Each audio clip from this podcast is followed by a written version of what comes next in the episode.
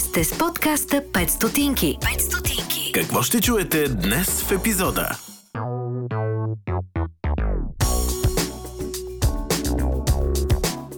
Това с какво точно се занимаваме, нещо, което притесняваше включително децата ми, докато ходеха на училище, защото те казваха, всеки мало може да каже какво правят родителите му, само аз не мога да обясна. Да поемеш отговорност за образованието си в 10 клас е да си убеден, че това, което днес правиш, било то отивам на училище или не отивам на училище, е твой избор. Защото то е твой избор. Въпросът е дали поемаш отговорност за този избор или се опитваш да прехвърлиш това на някой друг. Имаме фокусирани в преподавателя методики, които са много успешни. Имаме такива, дето си говорим, че сме фокусирани в учениците, на които not so much им се получава на финала. Ти наистина можеш да си вземеш изпитите в училище за относително малко време. Е, разбира се, да, трябва да положиш усилия. В смисъл не става съвсем без нищо. Но ученето, което се иска, за да можеш да покриеш стандартите, е доста по-малко от това да си загубиш целите години в училище. 5 стотинки. Сина и Сашо. Здравейте, нормалници и добре дошли в днешния епизод на подкаста 5 стотинки. С Ина и Сашо да допълни Сашо. А, днес ще си говорим за образованието в неговия широк смисъл. В А, неговата цялост. тесен смисъл, т.е. там, дето си някак... В широкия. А пък правиш говорим. всичко. Да. Да. А, затова сме поканили един човек, който много трудно може да се определи с какво занимава. Най-лесно, когато я представям, казвам, е, ми с образование, как с какво. Но, но, никога не, не става много ясно с какво образование. Сашо преди този епизод ме помоли да, да й напише описание, с какво се занимава и казах, не, не, дай да седнем да си поговорим, защото така, така няма да стане. Та Милена Ленева е при нас. Здравей, Милена! Здравейте на всички. Здрасти. Много ми е драго. Ние много се радваме и, с- и сме благодарни. Ай, да, аз съм благодарна. Значи знам, на мен Саш. пък ми е винаги много приятно, като дойде човек в студиото, който така като го гледаш и ти става едно спокойно. Да, между другото, действам успокояващо и приспиващо. Не, не, не говоря за преспиващо, ама някак ти действаш едно... Бе, иска ти се човек да си говори с тебе, някак... Да. Радвам се и мен ми е интересно си говоря с вас, така че сега ще видим. А, Милена, няма да скрия, нали, предисторията на този запис. Милена написа, ми писа лично съобщение и каза, и слушах един от епизодите ви, един от малкото български подкасти, които изслушах с кеф. И аз тогава и написах, тогава това значи ли, че ще ни гостуваш? Защото Милена има високи критерии. Не можеш да поканиш Милена на нещо. Милена, разкажи ни малко повече за теб. Какво, какво си ти? С какво се занимаваш? Стига Как хора, ще се вие, вече, вие, представиш? вие наистина ме изкарахте съвсем такава извънземна. Не, много съм си от нормалните съм. Тук за, за записа да кажем, че го направих в кавички, но да, от нормалните съм. И ам, да, това с а, какво точно се занимаваме, нещо, което притесняваше включително децата ми, докато ходеха на училище, защото те казваха, всеки мало може да каже какво правят родителите му, само аз не мога да обясна. Е, това е като го както не мога да обясня на баба ми, аз какво работя. Смисъл, очевидно, роднините ни страдат. Да. Така как се представяш? А, та, аз съм по-скоро, а, да, в образованието, може да се каже, но може би съм нещо между, от една страна, преводач, който като хареса нещо по света, го хваща и го превежда и го носи тук. А т.е. не правиш преводи от български на английски, а Не, ги не. пренасяш нещата. Пренасям, да, ама такова едно, нали, то е превод, който го прави така, че да може и тук да порасне в Бъл- България. Това е едното нещо, което може би правя. И другото нещо, което може би правя много често, това е като го пренеса нещото, така да му дам почва и пространство, за да може да порасне. Самостоятелно. неща се правя, се занимавам, да. Тоест се занимаваш с urban gardening. Да, на, но на специфични неща, не всичко, но на някакви образователни модели, инициативи, всякакви работи, които са ми фанали вниманието и са ми много интересни в стил играта за световен мир, например. Е, такива неща. Нерде едното, нерде Garden. Не. И изведнъж игра за световен мир за цвят. А, да. Така, има и още много неща, така че ние затова очакваме да продължиш. Какво друго си превеждала в България? Какво съм? Да, ами, добре, кратката версия. Учредител съм в Народно читалище Бъдеще сега, наградата на Херцога на Единбург, а, институт... Какво беше това? ИПО, Институт за прогресивно образование. А, от почти, разбира се, фундация Темпо, което ни е актуалната организация. От почти началото бях в Заедно в час, вече отдавна не съм там. Отговарях за обученията на учителите. А, наскоро така, играх доста интересна роля в създаването на едно ново училище и с разни други училища също се занимавам. Така че да, още заето винаги върва по ръба. В смисъл, винаги съм някъде между неформалното и формалното образование, като гледам да пренасям от едното в другото и обратно, когато се налага. И всъщност имаш достатъчно, сега тук, като по-младши обучител от Милена ще го кажа, имаш достатъчно търпение да обучаваш а, новите поколения, което според мен е... Тоест няма тази надменност, която има а, от големите експерти понякога, която е вие нищо не разбирате, аз тук ги разбирам нещата и няма се занимавам с вас, прочетете си го. А, Милена успява да превежда и на младите поколения, на с, опитахме се двете, не двете, но в по-голям формат да създадем една образователна програма миналата година, точно по време на локдауна. За съжаление, тъпия COVID не ни позволи да създадем цялостно тази програма и по-скоро да я как да кажем, да я пробваме как ще работи и какво няма да работи. дума имплементирам. Да имплементирам. Да. А, виж сега, много е интересно, защото ти казваш, умееш да обучаваш. Аз трябва да ти кажа, че колкото повече пораствам, толкова повече аз се уча. В смисъл, усещането и даже напоследък най-много се уча от 3-5 годишни деца. Това ми е възрастта. Даже едното вече стана на 6. А, то порасна. Да, то порасна. Мисълта ми е, че а, ако преди съм си мислила, че знам какво е да учиш хората на някакви неща, все по-малко и по-малко си мисля така. Но пък ми е супер интересно да изследвам света заедно с разни други хора и мисля, че тогава се получава най- най-готиното. Какво научаваш от 5-6 годишни деца? Дай някакъв пример, ма такова, дето, дето се приска да фаниш едно 6 годишно и да му сложиш една Сега ще кажа, не, не 5, 3 годишен мой племенник, който наскоро, понеже а, се пънеше да духа в някаква свирка, нали, и не, нали, то все пак си е такова, в един момент взе една празна пластмасова бутилка, а, набута свирката в нея и си направи гайда, защото изведнъж разбра, че може да си... Причинно-следствена връзка. Може да си свири по този начин. Без се напъва. Да, извинявай, ама колко човека познаваш, които могат да се сетат да направят това и въобще ще им хрумне. Аз дори не мога си го представя точно Аз то ще ви покажа клипа, за да видите. И, и в този момент само седиш и си казваш, аз такова въображение нямам, разбираш ли? Това, което той може да направи, аз не мога да го направя. И си казваш, добре, къде го загубих? Смисъл, вероятно и аз на три съм имала нещо такова.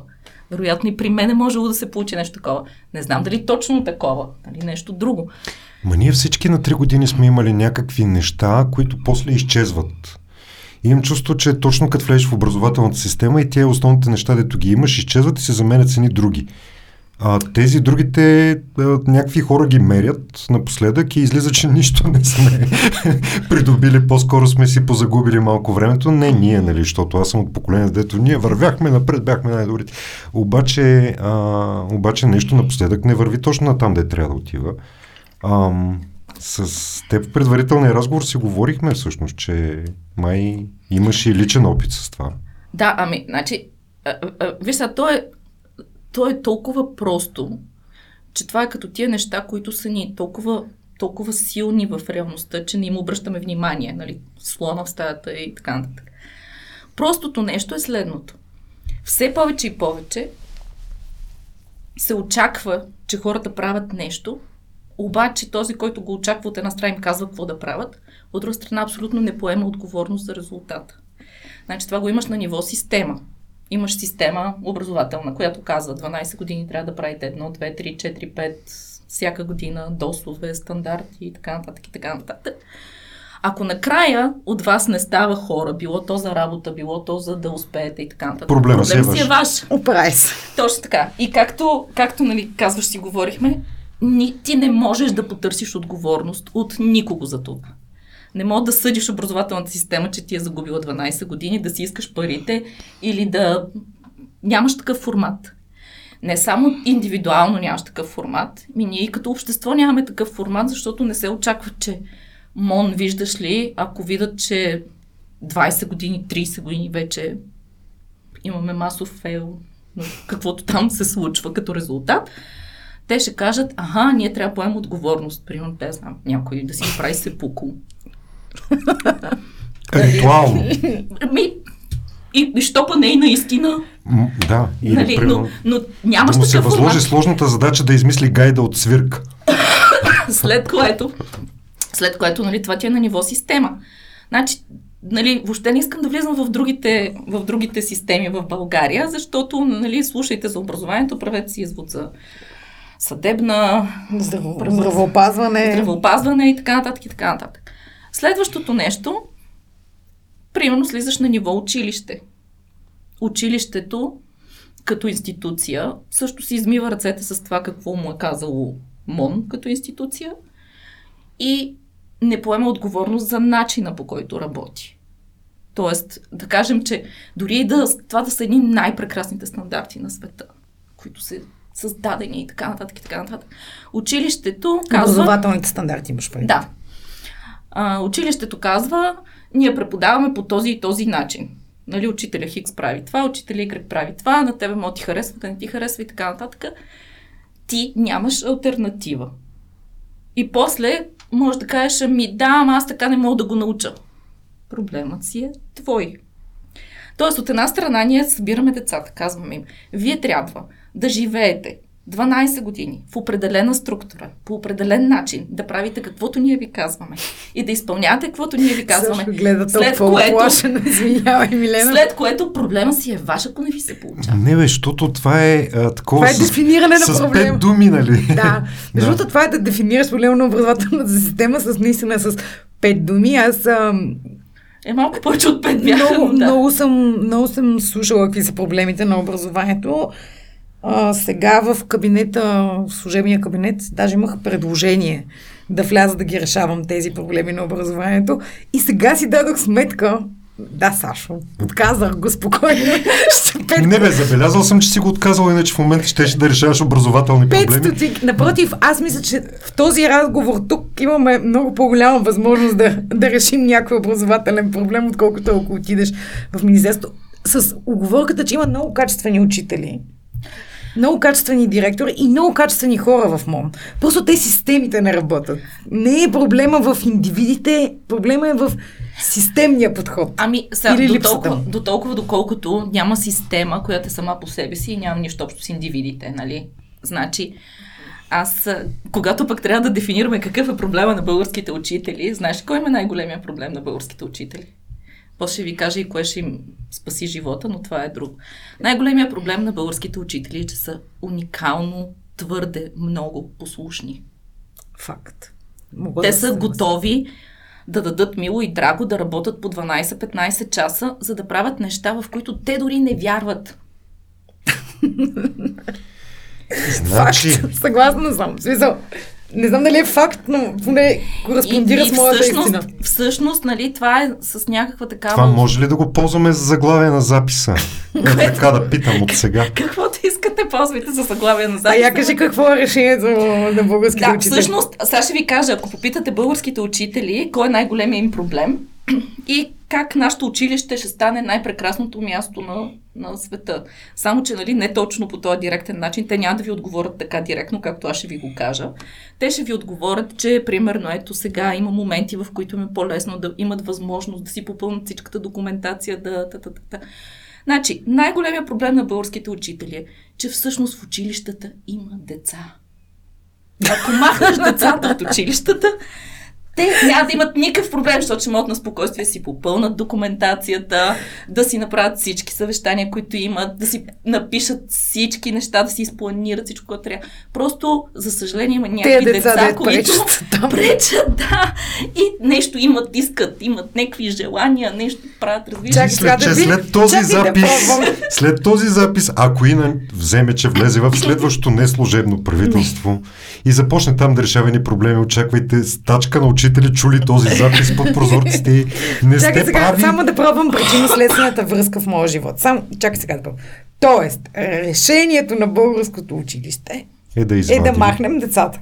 Не, честно казано, решението е а, хората да поемат отговорност за това, което правят. Те това много кухо ми звучи. Еми, Какво, какво си представяш под отговорност? Хайде, дай да говорим Добре. конкретно. нека да, да вземем един ученик. Така, Нека вземем един от малко по-големите, после ще се върнем и на по-малките. Кой, кой клас ще е този ученик? Той ще е 10 клас. Ужас. Момче или момиче? Няма, Няма значение. значение. Е, как така няма Няма значение? То само ще се След това избере. може да е точно така. Да, време е да си избере, може би. 10 клас вече може би е добре да си избере. Да се А. било избрало. Да. Да. Значи, да поемаш отговорност за образованието си в 10 клас е да си убеден, че това, което днес правиш, било то отивам на училище или не отивам на училище, е твой избор. Защото то е твой избор. Въпросът е дали поемаш отговорност за този избор или се опитваш да прехвърлиш това на някой друг. Когато си в 10 клас, според мен, можеш да взимаш този избор.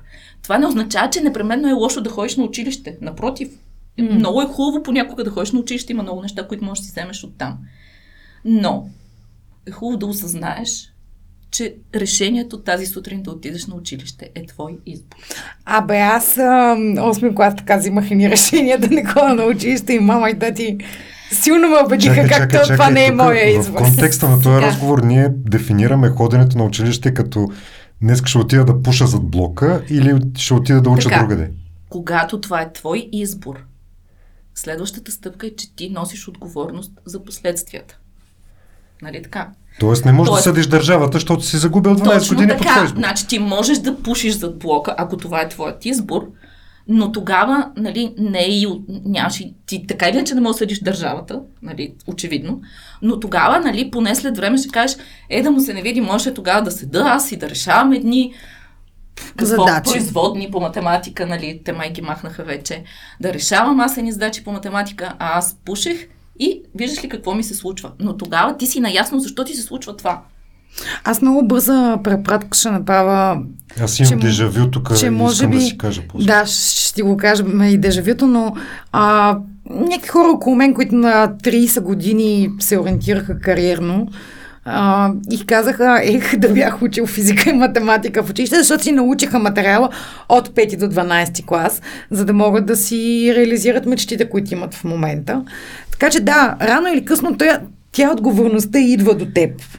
Аз така с руски език, ех да го бях научила този руски език, но не съм Сега можеше да ги псуваш народен език. сега така? можех много неща да, да псувам на много езици. А какво е да, твоето дежави? Моето дежавю е, че аз в а, събота с един съученик говорихме а, и някак той ми разправяше същите неща. Не, не знам точно как, какво Но говорили сме се сигурно. Не, че... Познаваме ли се? Кой е това? Едва ли. Едва ли. Говорихме се в един парк и стана дума там за образователната система и за това, че сега колкото повече се стараят да им направят някаква, тя толкова повече не става такава каква трябва да бъде и че при нас, нали, сещаш ония разговор с ние едно време, но ние едно време някак си, въпреки строгостта на онази е, образователна система, имаше хора, които отпадаха от нея, отпадаха по естествен път, т.е. някой ги гонеше, защото не учат, след което осъзнаваха, че трябва да ходят вечерно. Аз познавам хора, които са ходили в последствие пораснали да покриват 8 клас. Което означава, че осъзнаваха смисъла на това нещо и поемаха отговорност. Значи, виж сега, а, да, това е въпросът от отговорността, но нещо, което пък сега ти ме накара да се замисля и да ви кажа. А, аз преди последните избори реших да се просвета и да видя на... Избори някой- много напоследък, да кажем, записваме на 18 май. Тоест преди тези на 4 април. Точно така. И аз бях решила да се просвета, да видя горе-долу образователните платформи на различните партии И трябва да ви кажа, че да, те могат да се различават в много неща, но в едно нещо са абсолютно еднакви всичките. И това нещо е, че ние трябва да натоварим образованието с още и още неща. И никой не му хрумва, че всъщност това, което трябва да се направи с образованието, да бъде разтоварено а не да бъде натоварвано още. Те искат да го натоварят с много различни неща. Едните нали, ще правят патриотично образование, другите ще ги правят по-дигитални, третите ще ги правят граждани на света, не знам си какво си. Но всички ще ги правят нещо, разбираш ли? И там има едни горки хора, които биват правени на каквото се сещаш непрекъснато, непрекъснато, непрекъснато. И всеки следващ, който дойде, решава, че ще ги прави на още нещо. Накрая са направени на чучело. Мисъл, аз работя с а, учители из цяла България, през Дружество за ОНЕ в България, и те са много свестни. Мисля, на нашите учители са от тези свестните учители, които се опитват, а, опитват се да направят и някакви неща със свободното време на своите ученици, по-скоро са им приятели, отколкото са само хора, които попълват документация, но ти просто виждаш стреса в техните очи, че те не могат да се справят. Смисъл, няма как се справиш с цялото това нещо. И наистина да, защо... става голям, голяма драма. Защото другото нещо е, че пък някои учители, които все пак се чувстват отговорни, защото има такива, те изведнъж почват да се чувстват отговорни за цялата безотговорност, която не е тяхна. Точно. Да, нашите, тези, които споменавам, те са горе-долу така и почват да се притесняват и по география, и по химия, и по... Да, и те се опитват по... да направят нещо за тези Гражданско деца. образование и по всичко останало, а да, то не става и не това, става. Това е така популярният народен изказ от прадня боя да направим. Тоест, ами... от, от, от, смисъл, от какво да го направят това, докато попълват дневници? Не, виж сега, попълването на дневници си е много хубаво нещо. Нека се попълват дневниците, особено в електронен формат. Нали, никой... Държа да кажа, че не съм казала нищо лошо за попълването на дневници. Държа да кажа, че потвърждавам, че това, което сме записали преди малко, не е това, което. а, но не защото едно от нещата, които е много хубаво хората да правят, е все пак, ако искат да поемат отговорност за резултата, да проследяват какъв е той. Mm. Сега, дневниците не са най-добрият начин за това, но все пак са някакъв.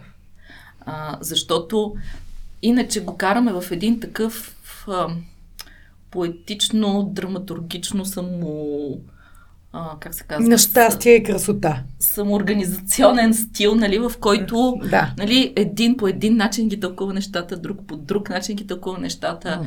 И в призива дайте да дадем, нали, смисъл това, което казваш. Наистина има много учители, които са във филма дайте да дадем. И аз абсолютно съм съгласна с тебе, че те има прекрасни хора, учители. Аз повечето учители, които познавам, са прекрасни хора. А работя с доста, нали, някакви стотици по цяла България. А, в този призив дайте да дадем, много пъти всеки има някаква негова идея за това какво да даде, кога да даде, как да даде, колко да даде. И понякога тези неща даже влизат в противоречие едни с други. И ти ако нямаш някаква идея, защото другото нещо е, че нашето образование, а берото понятие си няма. Каква му е целта? Чисто формално в закона за училището и предучилищното образование има формулирани цели, но те са толкова далече от идея за какво подявалите това образование. И, и толкова неизмерими, ако смея да кажа. В смисъл, някакси не можеш много да ги ориентираш във времето, в ресурсите. Аз такива да, на, и... на учениците преподавам там един вариант смарт за целеполагане. Те, които не го знаят, да си го гугълнат.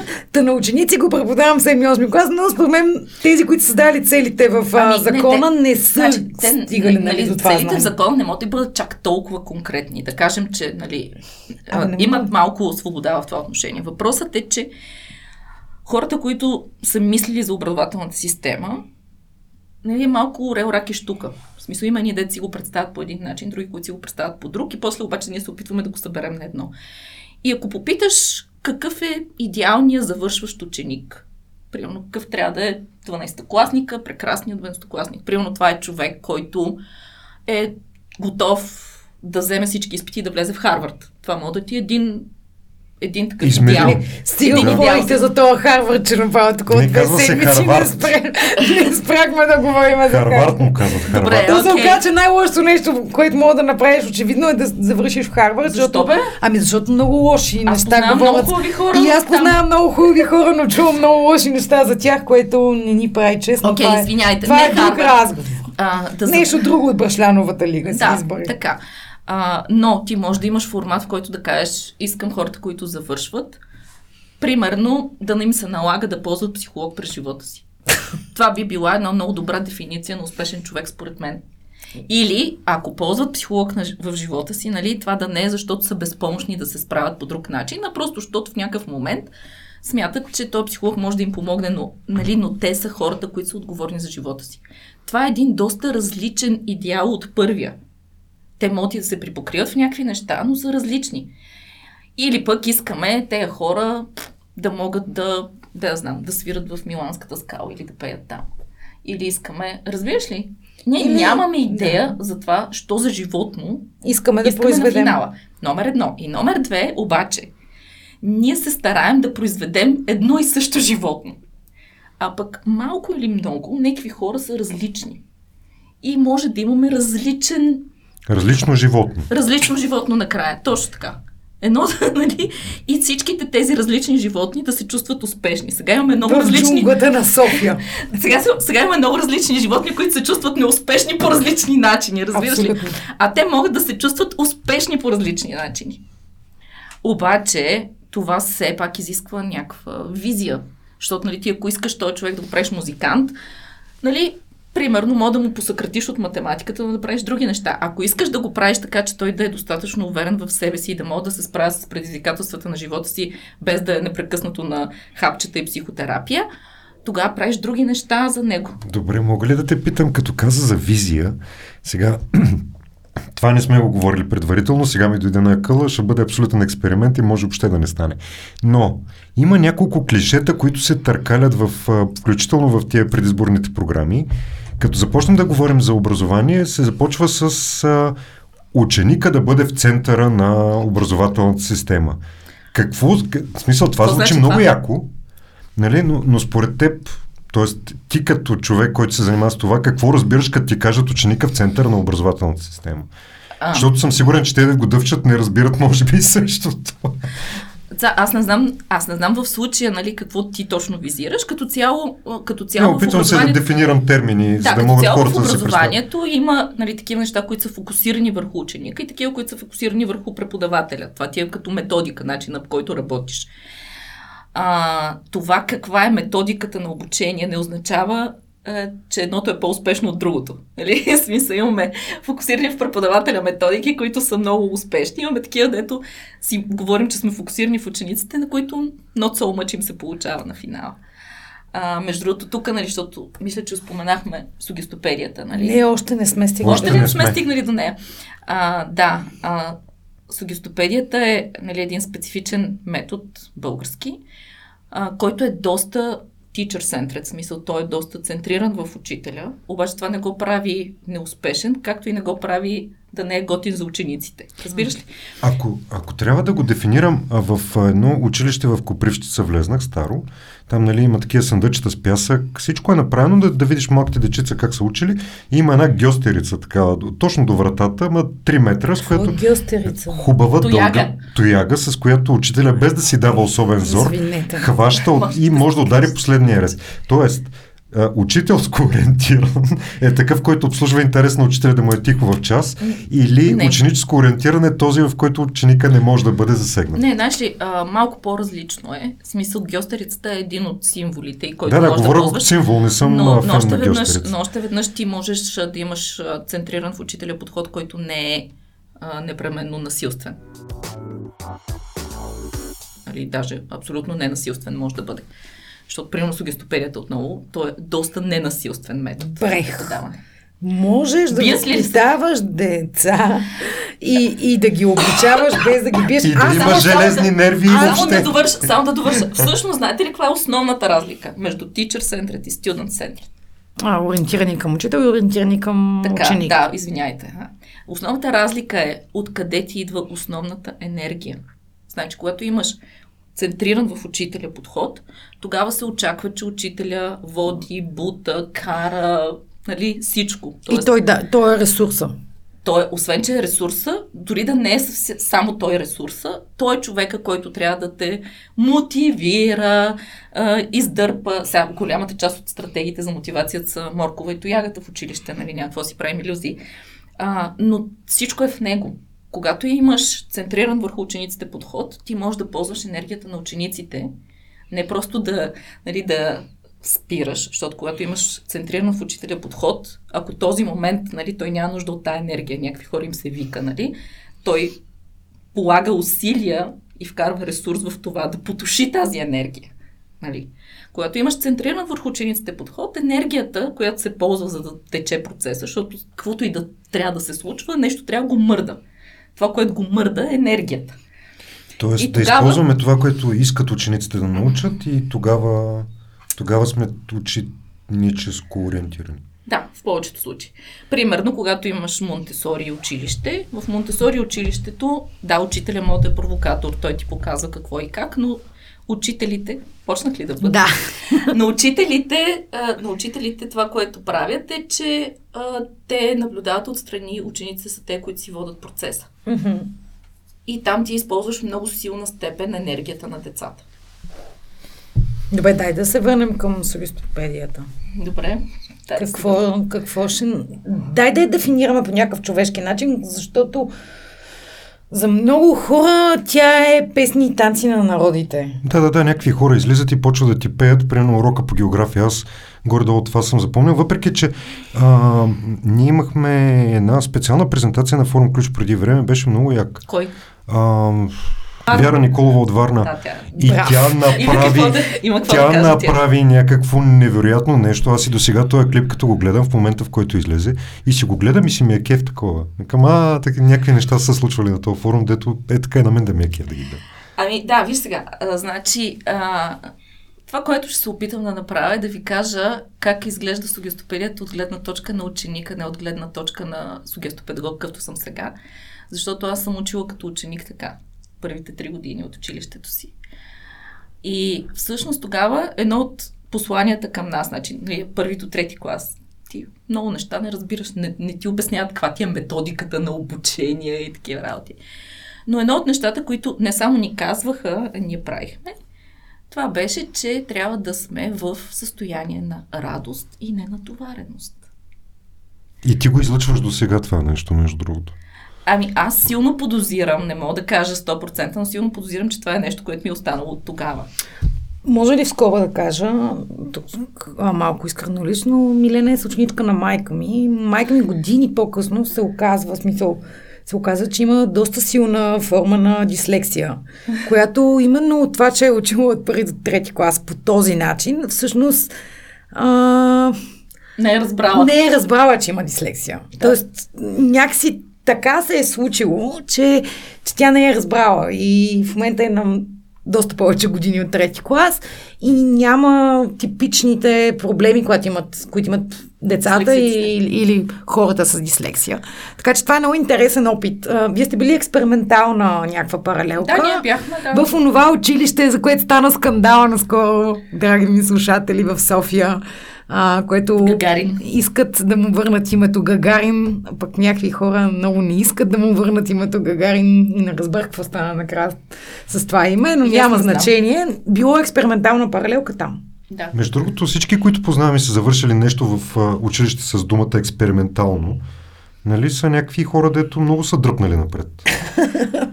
В смисъл, Може това би да не ги, да познаваш ги, толкова с много хора. Ами не да ги извадиш от... Аз останах с това впечатление, да ги извадиш от а, мейнстрима, т.е. от всичко, дето се случва еднакво и да ги сложиш на някакво място, дето някакви хора се упражняват върху тях.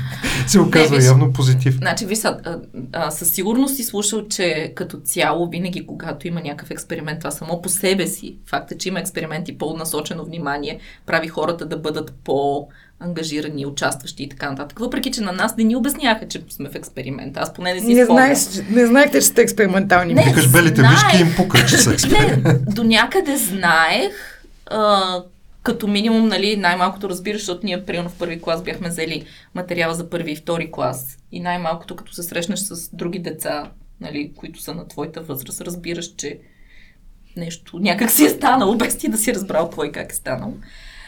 А, така че, а, сега, като всяко едно нещо, и сугестопедията може в крайна сметка някой да я сведе до шапки пера и, а, и точно тази песен. И понякога не винаги, ако правиш технически нещата, както някой го е написал, това означава, че си надълбоко в философията и го правиш по начин, по който наистина трябва да е. Така че, нали, аз вече не знам, нали, откъде точно кой имидж на сугестопедията идва. И съм чувала за хора, които са имали доста негативен опит М. от тяхното преживяване в така наречените сугестопедични курсове. Но, Особено по езици, може би там нещо, ами, нещо се случва. Аз имам много хора около себе си, които са го пробвали за научаване на език и някакси нещо и да, и вече зависи къде, разбира се. Може ли да го дефинираме всички. наистина? Какво се случва в един сугестопедичен учебен процес? Олеле, а, колко, Ма накра- колко дни имаме да говорим. Накратко, накратко, накратко, някак си. Добре, Мисъл, виж как- сега. Какво му е различното от другото? А, виж сега, едно от нещата, които сугестопедията използва осъзнато внушението, сугестията. Значи, каквото и да правиш, примерно ти си учител в училище, ти ползваш внушение. Ако някой учител каже, аз нищо не внушавам на децата, просто му кажи, че нищо не разбира. Да се гледа работата. Или пък ако наистина нищо не внушава, значи въобще не, не е ясно какво прави там. Какво прави там. Ти ползваш внушение. Въпросът е, че сугестопедията го ползва осъзнато и съвсем целенасочено, за да прави добро. Там всичко това се прави се обърка. Това е объркания поглед на Сашо. Милена, Съжалявам, само да ти преведа. съжалявам, аз а, смисъл, сега, как да ти кажа, че... Ина се опитва да ме рисува с думи, обаче мисля, че този път наистина се много лучи. Това е, да. Еми, това е объркания му вижте, поглед. а, малко, една идея по, по-сложно, аз това ви казвам, нали? Ако имаме няколко седмици тук, можем и да стигнем до нещо повече в това, но а, сега това е моето описание на Добре, какво се случва. дай ни някакъв пример, особено за езици. Как си внушавам, че знам турски? Сега ще кажа. Ето. Добре, ето, почвам с най-простото. Как си внушавам, че знам? Еми, да, бе, нали, трябва да си го внуша. сега, че някой от мен трябва да ме научи на китайски. Да. Сега, аз съм Милена. Милена е на... Добре, няма да казваме години. Хикс години. Хикс години, айде, няма да го казваме в ефир. И Милена вече дълги години е обяснявано колко труден език е китайския. Милена знае, че китайския е много труден език. Нали?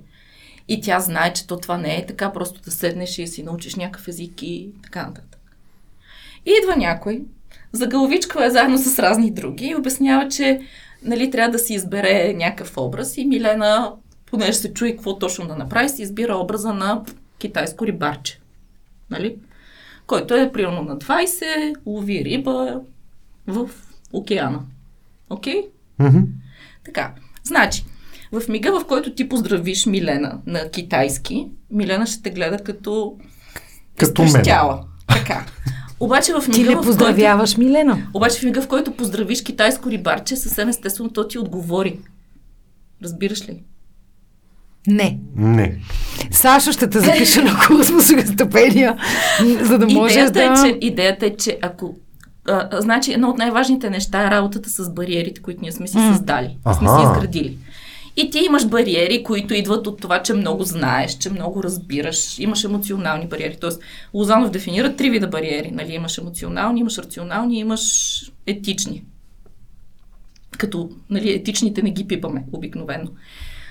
А, емоционалните ти бариери обикновено са свързани с някакво твое преживяване, което ти може дори да не помниш.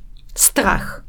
Добре. Което се е Или това, случило... че някой ми е казал, че китайски е сложен. Не, това е Точно така, да, рационално. значи, А, а, да, китайс, да, но Ако примерно, някой ти го е казал, е рационална. Ако съм слушал Примерно. обаче китайци да се карат, И си се оплашил, Не, примерно, примерно бил си в детската градина, рисувал си и госпожата изведнъж е дигнала рисунката и показала на всички, казала, той па направи лилав слон, може ли такова нещо, нали? И ти дори след това да не помниш точно този случай, вероятно ще имаш някаква такава емоция, която ти се появява, когато тръгнеш да рисуваш слон. и казваш, че не можеш да рисуваш. Точно така. Има много интересни експерименти, които питат възрастните, може ли да ми нарисувате нещо пред мен, и всъщност масово възрастните казват, аз не мога да рисувам. Така не, но мисълта Аз ми не е, че... мога да пиша стихотворения по същата причина, защото е, учителката ни ги чете, моите стихотворения ги чете пред целия клас, всички дружно много ми се смяха. И от тогава спрях да пиша стихотворения. Така. Аз последствие се наложи си вада парите с писане на текст, нали? Да, което и- е пълен абсурд. Ми не, не е абсурд. Въпросът е, че а, ти си си създал една емоционална бариера от това. Много пъти емоционалните ни бариери дори не са осъзнати. Леле, аз тук ще осъзнах не една моя. Чакайте, като сме тръгнали да си признаваме, после ще ви я а, призная. след това имаш рационални бариери. Рационалната бариера е, примерно, ако аз сега ви кажа, а, супер, ето сега ми се обадиха, след половин час имам среща във Варна. Какво ще кажеш ти? Че тая няма как да стане. Що? И защото си в София. Щото съм в София и какво от това? Еми, не знам, частният самолет ли да кацне на Христо Белчев номер 3, където записваме, защото дори Да. до летището не Да, може да значи, за ние имаме, имаме различни рационални бариери, които ни казват това е логично, това е възможно, това не е възможно. Разбираш и ти имаш така. Значи, още веднъж и емоционалните и рационалните бариери са нещо хубаво за нас, по принцип. Да, защото до голяма степен ни предпазват. по-бързо да правиш някакви умозаключения, нали, в някакви ситуации. Така. Въпросът е, че много пъти те са се в, в, в, така впрегнали да работят срещу тебе. Нали, емоционалната ти бариера да ти, да ти напомня периодично, че не ставаш за писател, или рационалната да ти казва, че а, не те бива за някакви неща, защото то това е невъзможно. Примерно, една рационална бариера е не мога да научиш език за един месец. Мисъл, това не се случва. Ето аз познавам. Познавам Гошо, той две години се мъчи с немския и още не му се получава, пък Гошо е умен. Значи немски е много труден, аз не мога да науча за един месец. Разбираш ли? Разбирам. Немският Да, труден, сугестопедията си- потвърждавам. Та сугестопедията си играе с тези бариери. Също, освен всичко друго, което прави. Аз да си споделя моята емоционална бариера от една логопедка в детската ми градина и после ще питаме Миляна, каква е била като дете, защото този въпрос продължава да ме интересува много. Една логопедка в детската градина, която ни проверяваше, може би нашите слушатели чува, че аз буквата Р все още не мога да я казвам. Тя се обърна тогава пред Усъвършенствала се, бих казал. тя каза на майка ми, обърна се към мама, аз бях до нея и каза, вашето дете трябва да се научи да казва буквата Р, защото иначе дори чистачка няма да стане от нея. И мама каза, а, ми то моето дете няма да стане чистачка. И ме въртна за ръката и си тръгнах. Така че може би заради това не съм станала чистачка, иначе щях да стана чистачка, ако можех да казвам Р. Не знам. Имаш някакви бариери, да. Да. Сложени. Така е възможно. Може би абсолютно. затова не обичам да чиста. Ето. Буквата Р е Това е голям буква Тера и нашата логопедка. Милена, какво дете беше ти? Изглеждаш, ти, ти още си дете, ама какво беше, когато беше в детските си години? Ами, голям темерут. Така ли? да, между другото, аз... А, децата обичат да си играят навънка. Аз не ходих да си играя навънка до степен. Значи, това е за уния години, нали? Сега в днешно време има много родители, които се молят на децата да си излязат навънка. Но тогава нямаше такива. Тогава беше обратно. Трябваше беше да обратно. прибират с бой, нали? Да, аз съм от тези, които ги молеха да излязат навънка, защото си седяха предимно вкъщи. Но, Но ти си много социална това е иллюзия. иллюзия ли е? Абсолютно. Това е съм- сугестираш си соци- социална, пък всъщност не си. Да, аз съм абсолютен интроверт. Смисъл, аз съм един от малкото хора, които сега COVID му понесе толкова добре. Смисъл, аз просто бях толкова щастлива, защото всичко мога да си правя от вкъщи. Работя си, живея си вкъщи. И, и никой не ми се пречка. И няма нужда да излизам от къщи. Добре, Да. какво беше щастието за теб тогава, освен да си седиш вкъщи? Но чак сега, сега нещо, което, което ми напомни, защото нали, то е свързано с а, начало, с разговора ни за отговорността. Част от щастието ми е щастието ми да имах точно тези баба и дядо, които имах. Защото те имаха една много симпатична система за управление на братовчедите. Ние бяхме трима, нали, които там. Система за управление на братовчедите, дами Те не му викаха така, те не му Със сигурност не са му викали така, я не чуем каква е системата. Имаше само две правила. Двете правила бяха следните. Номер едно. На всеки се позволява по една беля на ден. И номер две. правило номер две беше всички предложения се приемат, само който си ги предлага да си ги изпълнява. И Супер интелигентно. Записвам си го това и някой ден... сега, сега аз, нали, години по-късно, защото тогава не съм я анализирала, но години по-късно анализирам и трябва да ви кажа, че идеята да имаш право на една беля на ден, според мен е уникална, защото тя те прави изключително осъзнат за това какво правиш и какво не правиш. Тоест, веднага разпознаваш, че си направила беля. Точно така. а дали Но знаеш кое е добро и кое Точно не. така, но освен това ти дава а, easy way out. Смисъл, идеята е, че ти така или иначе правиш някакви грешки в живота си. И ако някой каже, не, тук всичко забранено е, не знам си какво си, ти заставаш в някаква позиция, че в повече случаи ще трябва да скриеш нещо, защото ти се нещо ще направиш не както трябва. А така, не ги криеш, а си ги броиш. и си казваш, окей, за днес А- съм си направил белята, повече не може. А има ли друг вариант, в който не правиш беля цял ден, И защото ти остава, чакаш... да си оставиш за друг не, ден. защото, защото се чуеш дали няма да мога да измислиш по-голям. Аз веднага бих се замислила за. Дали няма сега, ако направя тази малка беля, дали няма да се прецакам и примерно след 5 часа да ми дойде някаква по-голяма беля. Да бе да си пазиш патроните за някоя читава беля. Не, очевидно. Видно, не се натрупват ти, не, белите. ти можеш, ти можеш, разбираш ли, ти можеш да го, това нещо да го управляваш по най-различни начини. Това е якото. В смисъл някой може да си ги пази. Нали, не, мог, не става, не И прехвърля това е точно онази отговорност, която поемаш за себе си. Благодаря, благодаря. Много яко. Това е Да. много яка система. Мисля да я... Милен Патентова я моля те. Е, не е моя. В смисъл на баба ми и дядо ми е. Добре, да на по наследствена линия те патентите също се прехвърлят. Ми добре, може да. Може да е патентован. И мен ме кефи и това, че трябва да си го изпълниш сам. Така, а другото е точно това. В смисъл, аз съм се чувствала изключително свободна тогава, защото тогава беше някакси нормално дори 6-7 годишно дете да излезе, да се разхожда и да, да прави неща. Нали? Ние, това беше във Варна и точно до морската градина. и Ние си ходихме редовно в морската Ти си градина. от Варна. Не, не съм. И как съм. не те е срам да не А не, си? не си, ти си учила в София с майка ми. Не съм от Варна. не съм от Варна, но, но част от щастието беше това, че цяло лято прекарвах във Варна, да. И, и а, всъщност тогава нали, това не- не беше проблем. И ако кажеш ми много искам да ходя на плаж, те ти казваха ми ходи. И вече от един момент нататък, сега разбира се, нали, нека си съвсем дребен, но от един момент нататък ти почваш нали, да се опитваш да прецениш сега сам мога ли да отида там, мога ли там. Нали, да. Е, за това ти говоря, разбираш ли? Не е, знам това, дали ако... не трябва да, да изрежем тази система от подкаста. Да, Милена да е патентова. Ние да станем Значи- мултипликатори, Сашо, и да станем милионери, защото това е гениално.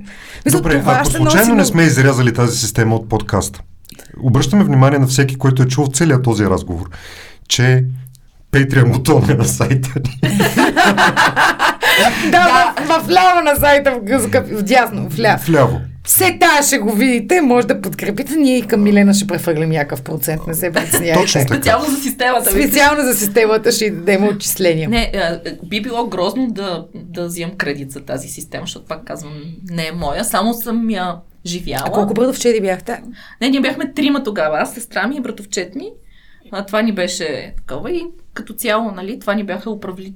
Това беше, а, как се казва, всичките закони. Всичките закони бяха тези два закона. Значи, честно ти кажа, нямам търпение. Е, сега да рода едни пет деца и да го приложа. Просто някакси за първи път видях светлина в тунела. как може да си отгледаш децата без да... Но това беше най-якото дефиниране на това какво значи да поемеш отговорност. Да, да, да. Нали, защото, защото точно това липсва. Ня, няма... Имам чувство, че в училище покрай всичкото това треперене, да не би случайно да отпаднат, с което съответно върват бюджети, неща, проблеми и така те нататък. практически не могат да... А, да. Нали Тоест, така? Могат, напротив, отпадат супер много деца в училище. Не, не, имам предвид, а, те отпадат по други економически и социални критерии, но реално в момента случва ли се това да изключат ученик? Случва се, доста рядко, но се случва. Значи, но представя колко трябва да е било зле. Но, но има деца, които отпадат не само по економически, така има деца, които отпадат, защото им е много трудно и не успяват.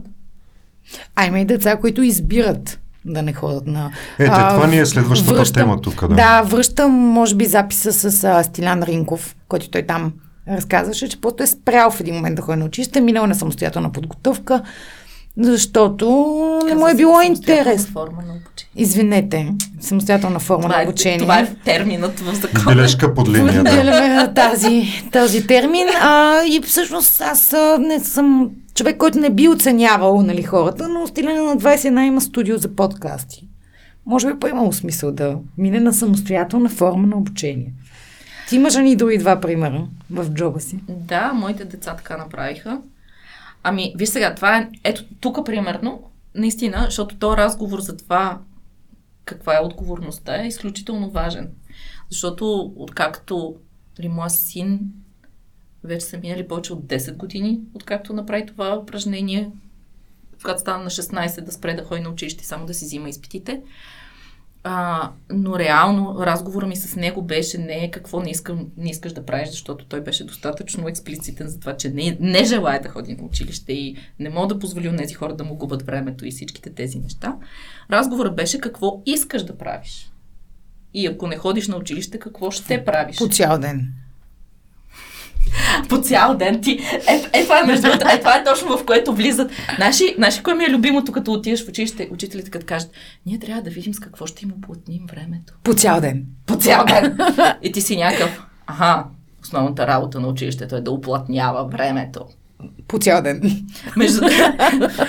и, и всъщност, нали, човека... А, да, той не ходеше на училище последните години, но през това време работи, ходи на обмени по най-различни места. Една година беше а, такъв... А, една година беше в Финландия, като...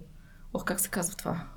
Европейски хора за солидарност не беше. Не, бе, глупости. Не. А, а, а, смисъл по една програма беше такъв на обменни начала беше. А, на в обменни Финландия една година изкара там. Дъщеря ми също изкара в означава, че тук някой финландец е изкарал една година. Това ли са Не, не, за съжаление не означава точно това, но, Добре. но мисля, че след, след това по същата програма имаше финландци дошли в България, ама не мога да гарантирам. Да попаднат на хора и да станат хора. А, да, и те, но, но винаги въпросът, който аз съм имала към, към децата ми преди да вземат тия решения, е бил всъщност какво искаш да правиш, а не какво не искаш. Защото то и това с неискането е трудно за дефиниране, ама това с искането се получава още по-трудно. И да, им се получава. И на един, и на другия, сега като гледам вече. Беше много смешно, защото нали, сина ми категорично беше заявил, че повече няма да се занимава с учене. Когато си завърши средното образование, защото аз казах, все пак ще го завършиш просто нали, по начин, по който намериш за добре. След като си завърши средното образование, каза, повече няма да уча. И 4 години се занимаваше с стартъпачиство. И Леван му финансираха проект, прави там някакви неща. Беше бизнесмен. Аз много му се радвах и му казах, е, това е чудесно, някой ти плаща за да учиш. Той каза, това не е да уча, аз тук, нали, ще стана много богат с това, което правя. В смисъл, обиждаше се, че му казвам, че това е образователен процес, което прави. След което 4 години по-късно изведнъж каза, записвам студент. И взе си бакалавъра за 3 години вместо за 4 и в момента прави магистратура в Лондон. London School of Economics. Ех, хубаво е, да. Ма И не бе да ми, че- прозвучите, па похвали се да е какво. Да, не, а, о, разбира се, аз мога само да се хваля. А, мога да се похвалиш с деца. дъщеря. Аз ги познавам лично и двамата, така че ми е приятен този А, разговор. но мисълта ми, е, мисълта ми е, че нали, ако аз, примерно, бях казала, не сега в 10 клас ти трябва непременно да ходиш и трябва да такова. Най-вероятно, Щеше да му причупиш. щях да успея, нали, съвсем да такова. По-важното беше той да е в състояние да поема отговорност за действията си. Много ли сме напред? Не, супер сме. Съвсем добре сме си с А, времето, а, Съвсем сме но- с времето. Аз а, си мислех за... Аз имам два допълващи Айде, давай, въпроса. давай Тук ти. може ли, може ли, Давай, може ли? Искам айде. аз, искам аз. Давай, да. Давай се. Ам, първият ми въпрос е за ако с, децата учат самостоятелна форма на подготовка, нали? Така На беше термина? На обучение, добре. Ам, тази работа с социализацията и работа в екип, защото това е един от аргументите. Хора, толкова сте смешни. Е, това е един от аргументите. виж Кажи нещо на среща. Да се уточним. Ние тук задаваме понякога доста тъпи въпроси, не защото сме толкова тъпи с Сашо, но- а просто защото се опитваме да разбираме някакви клишета и да си говорим за някакви нормални неща по някакъв нормален начин. Това вече дори смисъл, не... това е абсолютно клише. Децата се учат на работа в екип в училище. Значи, вижте сега, социализацията, първо, а, нали, има разлика между насилствената социализация, която децата имат в училище и истинската социализация, защото ние в училище ги, ги караме те да бъдат в групи по възраст, в точно определени групи, в които да прекарат живота си тези 12 години. Това може да доведе до там, че много обичаш с учениците си, но представи си, че не ги обичаш толкова. Да, и си приятел с а, тези, които два випуска над теб. Или така. справка, или на. И на къв ли се правиш, нали, после? А, и всъщност, нали, насилствената социализация, която ние правим, не е непременно тази социализация, която имат нужда хората. Аз това, което ви казвам е, че нали, винаги съм си представила, че хората правят нещо, когато не ходят на училище. Тоест, те не са. Нали, не хода на училище не означава сядам в къщи и стоя и не мърдам и такова. Обикновено означава правя проекти, срещам се с хора, пътувам по света, а, уча езици през а, носителите на езика. Разбираш ли, значи всякакви такива неща. Така че социализацията не е никакъв проблем. Стига човека, пак ви казвам, стига човека да знае какво иска да прави. И номер две въпрос. Не ти ли се, как беше, стапя джигера от това да покриеш някакъв а, изпит? А, смисъл, някакси, ако, ако другите деца учат Нали, тук също се слагат някакви кавички на, на тази дума учат, но ако учат цяла година, ти като ще взимаш изпит накрая, обикновено си трупаш всичко за един месец преди това и се побъркваш. Така, Също така... в момента се опитва да е в класацията най-клиширан въпрос. Да, когато да. видиш не, виж... човек, който не е в училище. Давайте да видим. Се ще за други. Не, виж, сега, сега тук нали, ще разкажа за дъщеря ми, която... А, е, беше... има как подадахме топката. Да, разбира се, трябва да се, трябва да се изпукам и с двамата. Да, да, абсолютно. Нали така? Добре. А, която беше в художествената гимназия и тя там, оттам излезе за една година. А, тя беше една година в Финландия, върна се и съответно трябваше да си вземе изпитите за тази година, защото такова, това все пак е художествената гимназия, там имаш много практически неща. Тя се яви на всичките изпити, на които трябваше и така, и сега, какво се случва след това? Случва се това, че тя казва, а и последната година също ще остана на самостоятелна, няма да се връщам в гимназията. И ние имаме един разговор с заместник директорката на училището, която разбира се, за нея това е възмутително, нали?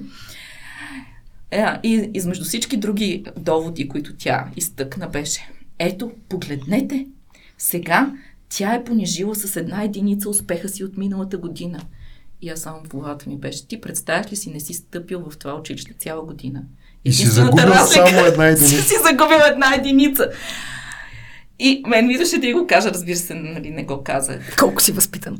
Така. Да, но това, което се опитвам да кажа е, че ако знаеш какво искаш, ти наистина можеш да си вземеш изпитите в училище за относително малко време. Е, разбира се, да, трябва да положиш усилия. Смисъл не става съвсем без нищо. Но ученето, което се иска, за да можеш да покриеш стандартите, е доста по-малко от това да си загубиш целите години в училище. Това е, аз в университета, ако мога да дам един пример, както всички знаят, аз съм завършила УНСС, УНСС и в момента съм докторант там.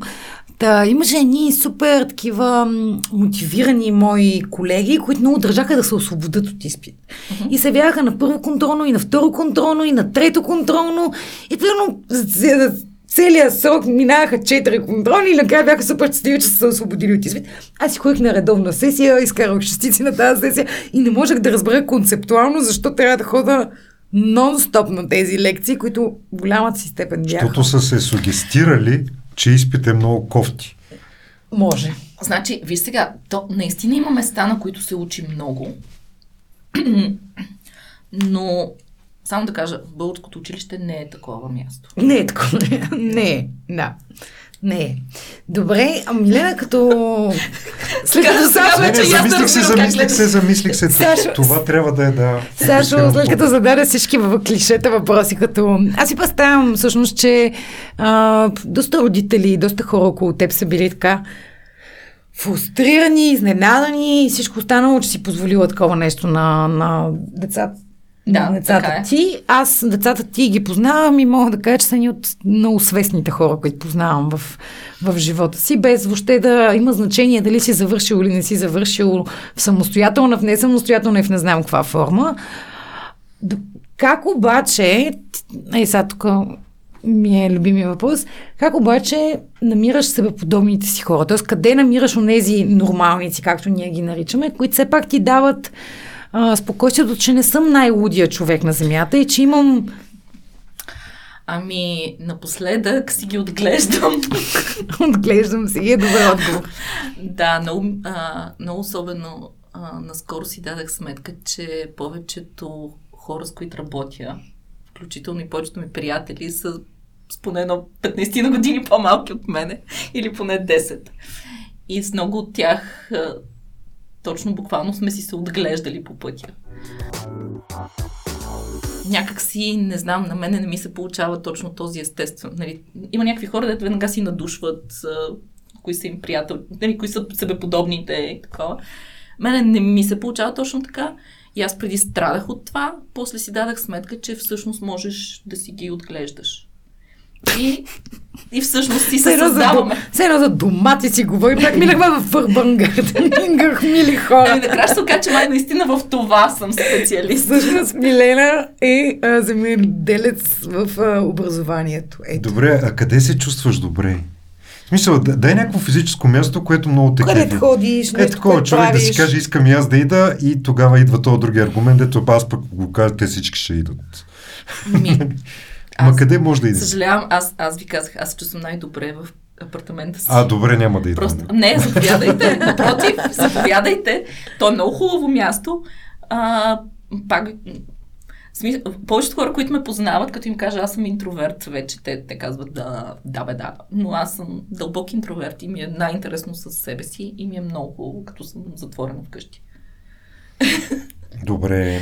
Което не значи, че не ми се приказва Аз- с хора, моля ви се. Аз те разбирам, защото също изглеждам екстровертно, всъщност много, много интровертен. Като човек мен хората много ме натоварват. Уважаеми нужда. слушатели, аз не съм. Тоест, ако тук има два е, интроверта под прикритие, които вече искат да се прибират вкъщи, че много дълъг стана този запис. да, аз не съм. Ам, там, то си му е време да, да му слагаме точката. Дай ли Аз- 5 стотинки? Нещо, което искаш да запомнат хората, кратичко от тебе, от този разговор и лека по лека, всеки, нали, по интровертска линия. Поемете отговорност за живота си, ако обичате. Супер. Това е доста кратък. Кратък пет. И тя разбра, че не свърши времето и но е реши много да, да смислено. пести. Да, ами поемете отговорност, това звучи много лесно. Всъщност обаче е много трудно и понякога имаш нужда от някакви хора, които около теб Да те да те отглеждат Да. а, как да я поемаш тази отговорност. Така че аз много ти благодаря за всичко, което правиш. Ние въобще не успяхме да разкажем какво реално прави Милена, но пък тази мистерия ще оставим на вас, драги слушатели. Милена Ленева, търсите Google, Туилно и Фундация Темпо, дълъг списък от организации и така нататък. Да, и тя съм сигурна, че би, ако сте симпатични, би ви отглеждала. Така че, така че ако имате нужда някой да ви отглежда, със сигурност човек, който обича да споделя Да, така а, е. своето знание. Аз, аз уважавам такива хора.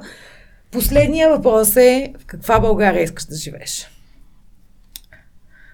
Ох, е, сега Не тук казвай вече- такава, която всеки поема отговорност, защото Добре, вече не няма да го кажа, няма да го кажа, защото е, наистина е клиширано. Окей, т.е. вече е клиширано, защото само за това говорим. Но е така. а,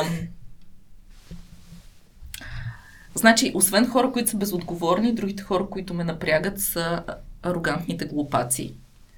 Много бих искала да живея в България, в която окей съм с хората, които са глупави, просто не с тия, които непрекъснато държат да го демонстрират.